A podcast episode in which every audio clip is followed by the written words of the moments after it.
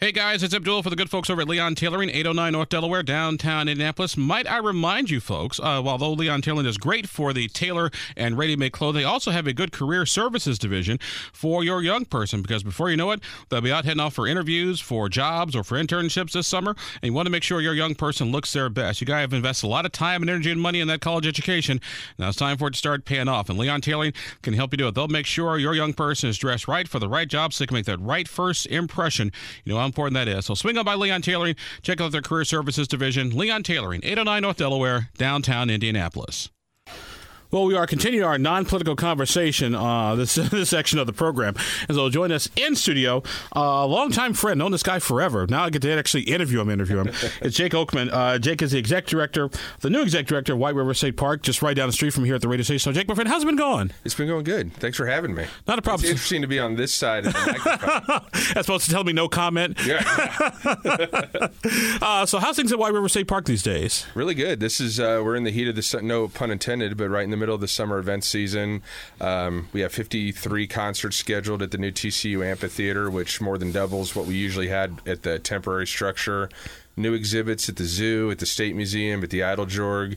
We have a special uh, movie series coming up that I think we'll talk about a little bit at the IMAX, the state's largest movie screen. So a lot of activity. Always something new happening at the park. Now, what exactly do you over does the White River State Park oversee? So it, it's 250 acres, and White River State Park includes uh, the zoo, the NCAA headquarters and Hall of Champions, Victory Field, home of the Indianapolis Indians, um, the Eiteljorg, the State Museum, Military Park.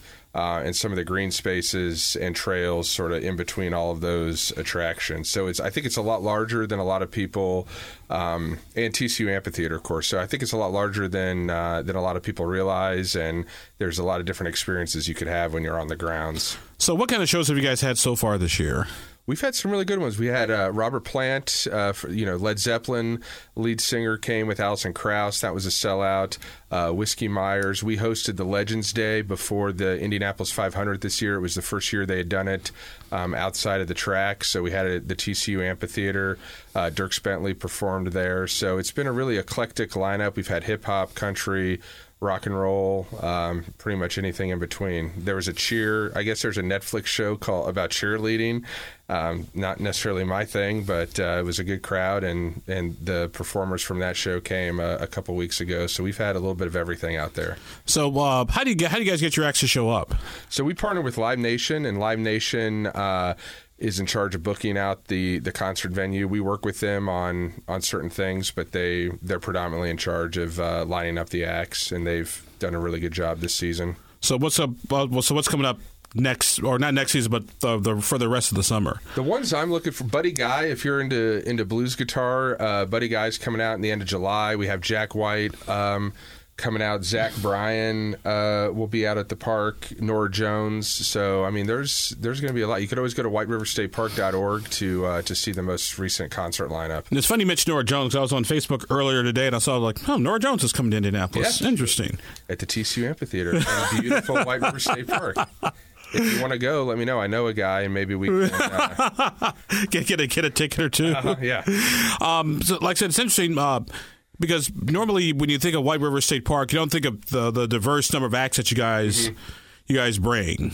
Yeah, I think a lot of people, um, you know, when they think the first thing they think of, I think when they hear of White River State Park is the concert venue, and obviously that's a big draw for us. That's probably and that's the, one of the things that we directly oversee. The Development Commission directly oversees, but it is a, a collection of world class attractions. Like I said earlier, the zoo, the Eiteljorg, the State Museum, Victory Field. Um, the NCAA Hall of Champions, and then just you know, there's open green spaces, bike trails, run, running trails, which you could probably tell you can't see on radio, but I, I don't have the body of a runner. Um, but yeah, there's there. It's I think it's a lot more expansive than than many folks realize. Our guest on the program today is Jake Oakman. Jake is the head of the White River State Park, uh, sort of, sort of the, the I, I want to say conservatory, but that's not necessarily really the right word to to use because it's not really a conservatory. It's a collection of stuff. It's I like it's basically Indianapolis's backyard. If you live in downtown Indianapolis and you don't have a lot of green space of your own, it's probably the closest large public green space that uh, the public can access. Now, do you guys manage the zoo, the Eiteljorg, the NCAA, or are you guys just more like the landlord tenant? That's basically the we're basically the landlord and there are tenants. Each of those attractions has their own management in place, their own budgets, their own strategies and things like that. So we're basically the landlord for those. Now, the IMAX Theater, the TCU Amphitheater, Military Park, Celebration Plaza, all those outdoor green spaces, those are directly under our management and purview. So here's my question about White River, not White River State Park, but about the IMAX. How do you guys get your movies in there, or or or does or is it like on a rotation? It depends. I mean, so we do we do special film series, like we're doing the James Bond film series starting later this month. That was something that we put together. Then our theater manager uh, worked with the movie studios to get the rights for those films. And you actually like James Bond too, which I kind of noticed. I'm a big James Bond fan. I Shaken, not stirred. Well, yeah. I might have had a few before this interview just to calm the nerves. Um, but then for like new releases, I mean, we're we operate like any traditional movie theater. We have relationships with the studios, and uh, we have one screen. It is the state's largest screen, but it's not like a multiplex where you could have. You know, if there's three new releases coming out on a Friday, you have room for all those. At ours, we sort of pick the biggest movie that we think is going to be the most popular, and show it, and then you know the next week or two weeks uh, down the line, we have a new movie coming in. What was the movie with Matthew McConaughey? He was like the astronaut. What uh, was that? Interstellar. Inter- Interstellar, yeah. yeah, because I actually saw Interstellar at the IMAX. That was Christopher Nolan too, wasn't it? Yeah, yeah. And he's coming out with a new one called Oppenheimer next year that we'll have. That he actually shot on IMAX film, so we'll be one of the only movie theaters that can actually show it in the way that show an atomic bomb and. well, yeah. Spoiler alert, Abdul! Come on. But hey, yeah. hey, I saw the movie Wolverine. I know how I know how, I know how this ends. yeah, that's uh, yeah. We're looking forward to that one, but yeah, that's basically how we uh, how we get those. And then if we want to do a special film series like we're doing with James Bond. Um, or some other movies later in the fall, you just have to work with the studios and see what the rights are and how you you know you have to pay royalties and things like that obviously. And the reason and the reason why I bring it up because uh, one movie I saw at IMAX that wasn't necessarily shot in IMAX nor did IMAX have anything really to do with it it was Blazing Saddles. Yeah. One of the one of the best best funniest movies ever ever made. That's a good one. And I remember telling because I went with a buddy of mine me my brother and a couple of friends of ours went and our friend's son who's just 17 year old white kid from like you know Hancock County. I was like, you're gonna hear some words in here. yeah. so I'm just gonna warn you ahead of time. But it's okay to laugh. You have me and my brother's permission to laugh at this. It's oh, it's okay. Yeah. No, but no, but it was really, it was right after Gene Wilder had passed away. Okay. Is when they is when they did it. Mm-hmm. So, yeah. so, I, I, came to that one late in life. My first Mel Brooks experience was probably Spaceballs or Robin Hood Men in Tights, and then as I got older, I finally saw Blazing Saddles. It's certainly, uh, I mean, I don't know if that movie gets made today, but and, and the movie does get made, but it's made on Netflix or Amazon. yeah, it's, it's, not made on regular. oh God, regular television. Uh, uh no, no, no, no, no, no. But like I said, but it's interesting is uh, just because when you think of, like I said, you know, the NCAA, the IMAX Theater, White River, and you don't think they're all sort of managed and run by the same operation. Yes and they are. And i think the you know the city forefathers 35 40 years ago had that vision to to have a public space like that to attract things like the ncaa i think the zoo was the first attraction that moved down there to that to the white river state park space. The imax theater originally was an independent uh, structure an independent movie theater. And then the state museum that exists today was sort of built around it which is kind of fascinating. So it's two it's two separate entities but under one under one building. So, and I think it is a unique. I mean, I know there's a lot of cities that have urban parks and things like that, but the way we have it set up with the different attractions and green spaces and event spaces and concert venues, I think it's certainly something unique to Indianapolis that uh, we should be proud of. Uh, our guest on the program today is our good friend Jake Oakman. Jake is the head of the White River State Park. Uh, that's the Eiteljorg. That's the White River uh, Concert Hall. That's Indianapolis Indians. It's IMAX. It's the whole. It's a whole part of Indianapolis over by, on the other side of the Capitol. Mm-hmm on the outside of the Capitol building. So, Jake, we're really happy to have you on the program today. Uh, what else? What else about White River that people just don't know or don't maybe not fully appreciate? I think, uh, I mean, there's a lot to it. I think that the trail system that we have is unique for downtown Indianapolis. Again, I know I've said it before, but our IMAX theater, it is the largest movie screen uh, in the state of Indiana. It's the same area. Actually, it's larger in area than a basketball court. It's, you know, different dimensions, but uh, bigger space than a basketball court.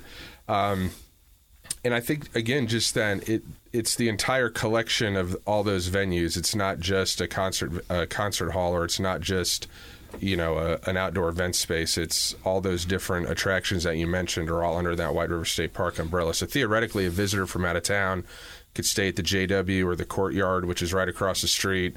And you could go to one or two different attractions a day, and you know make a long weekend out of it, and not ever really leave the footprint of White River State Park. You can actually watch the Indians game from the second floor. Yeah. now, they Randy Lewandowski will probably tell you he'd rather you come across the street and buy a ticket, and I'll tell you that too, and maybe even park in the parking garage. But um, but yeah, I mean, you can. How are the Indians as next door? How are, how are the Indians as tenants? They're good. They're good. We like having them. They're. Uh, I mean, they I, they just changed the minor league schedule, so I'm probably going to get the number wrong. I know it used to be 72 home games a year. I think it's 70 between 75 and 80 home games a year now. And I mean, they've always got some some new promotion going on. Actually, this uh, this weekend, Saturday, today, um, they're playing Jurassic Park. The team's on the road, so they're playing Jurassic Park on the jumbotron, the original 1993 Jurassic Park. Okay, I'm about to say as long as it's not the one with the dinosaur walking through the through the subdivision and, and, and on, on, the cul-de-sac. That was that was uh, yeah, that was the second one. It is. I mean, spoiler alert: the dinosaurs they do lose control of the dinosaurs. um, the dinosaurs get out and wreak havoc, and but it's the original one, and it's. But I don't understand why anybody just didn't because dinosaurs since dinosaurs are reptiles, and reptiles are cold blooded. Why don't just get a fire extinguisher and put the reptiles to sleep? Well, because then that's like a five minute movie instead of a ninety minute billion dollar movie. It's like the movie. Uh, oh gosh, I can't remember what it was. It was a movie like the the Maze Runner. Like, why does somebody just cut down a tree, build a ladder, and like look and climb to the top of the maze? Like, okay, let's go that way. You, you got to turn your brain. I mean, these are movies. You got to sort of shut it off.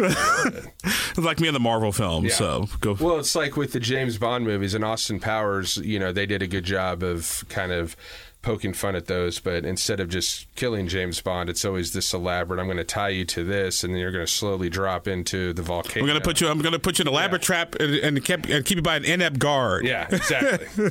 uh, so yeah, I mean, if if we go to the Abdul School of Filmmaking, every movie's ten minutes long, you barely have enough time to eat your popcorn. Yeah, but you get to sing Camptown Races somewhere along the way. So so there we go. Uh-huh. Our good friend Jake Oakman with us for a few more minutes on the program today. Uh, so what else is going on at, at, the White River State Park these days? Well, I've I've kind of alluded to it a couple times. One of the things I'm excited about because it is my favorite movie franchise is our James Bond film series. We're doing on Monday nights starting on July 25th, and then each Monday for five weeks after that, so six total. We're screening one. It's the 60th anniversary of the first Bond film, Doctor No.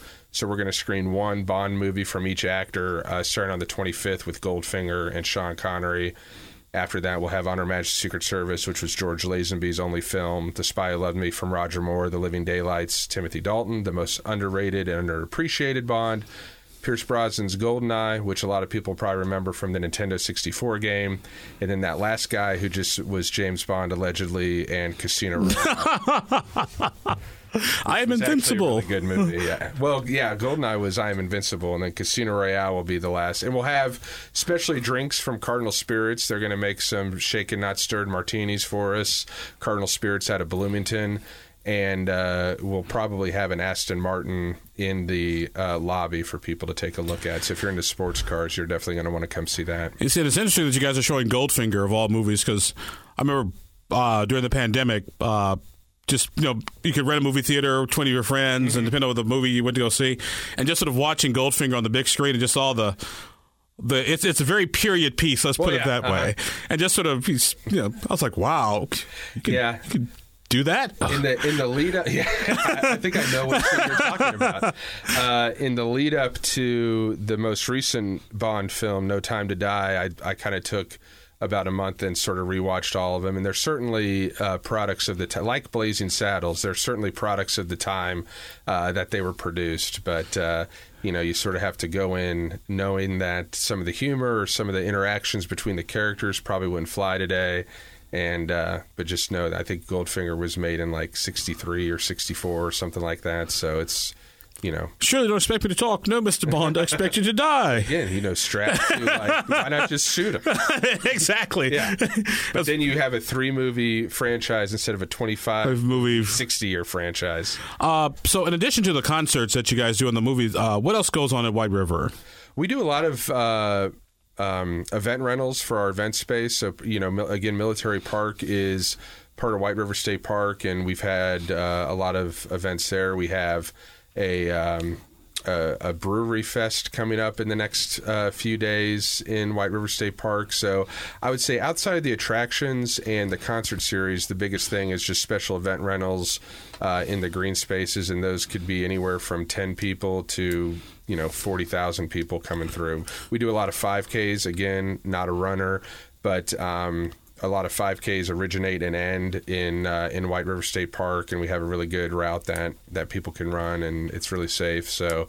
Um, those are some of the things outside of the attractions. Now, do you guys do political events, or is political event sort of a hands off. I mean, it's just it's just easier just to not be bothered with with with whether our friends, our D friends, or our L friends, or our green friends. don't really turn. I mean, we have rules and regulations for the park, and we have pricing for the park, and if people abide by the rules and and pay for the event space and it's open. We, we don't uh, turn anyone away.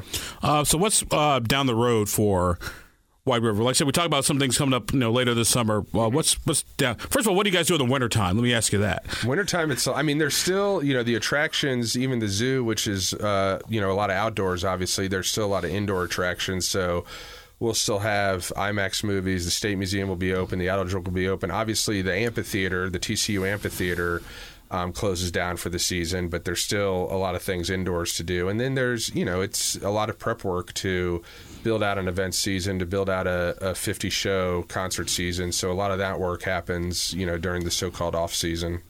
Um, so, uh, any major improvements or remodeling or anything down the road? Because I remember because with, with, the budget surplus, you know, the government talked about you know doing some repairs like the swine barn out at the state fairgrounds, and so if we could say, I wonder if anything with White River is on the on the agenda. Yeah, I mean, it's known that um, there's a there's an expansion in the works that's sort of adjacent to where the Elanco. Um, headquarters is being built, and that's something that we're starting to work through as the development commission. Um, but other than that, I don't want to spoil any surprises. People will just have to come out to the park repeatedly and see all the new things uh, we have in store. And remember to pay for parking while you're there. Hey, that's the Jake Oakman I remember. I respect. Yeah. I, I, just park over here at the MS building and just walk over. That's probably. yeah, I walked here today, so got my steps in. all right. Well, our guest on the program today, ladies and gentlemen, has been Jake Oakman. Jake is the head of White River State Park. Uh, by the way, what's coming up next week at the White River, or do you know yet? Next week we have Norah Jones. We have the Bond movie series starts on the 25th. We have uh, the market, which a farmers market at White River State Park is Sunday. Um, so again, and always feel free to go to whiteriverstatepark.org to get the the latest events that are at the park. All right, Jake Oakman, Executive Director, White River State Park. Jake, my friend, always good to talk to you. Thanks for stopping by, my friend. Thank you. Thanks for having me. This podcast was produced and edited by Chris Spangle and Leaders and Legends LLC. If you're interested in starting a podcast or taking yours to the next level, please contact us at leadersandlegends.net.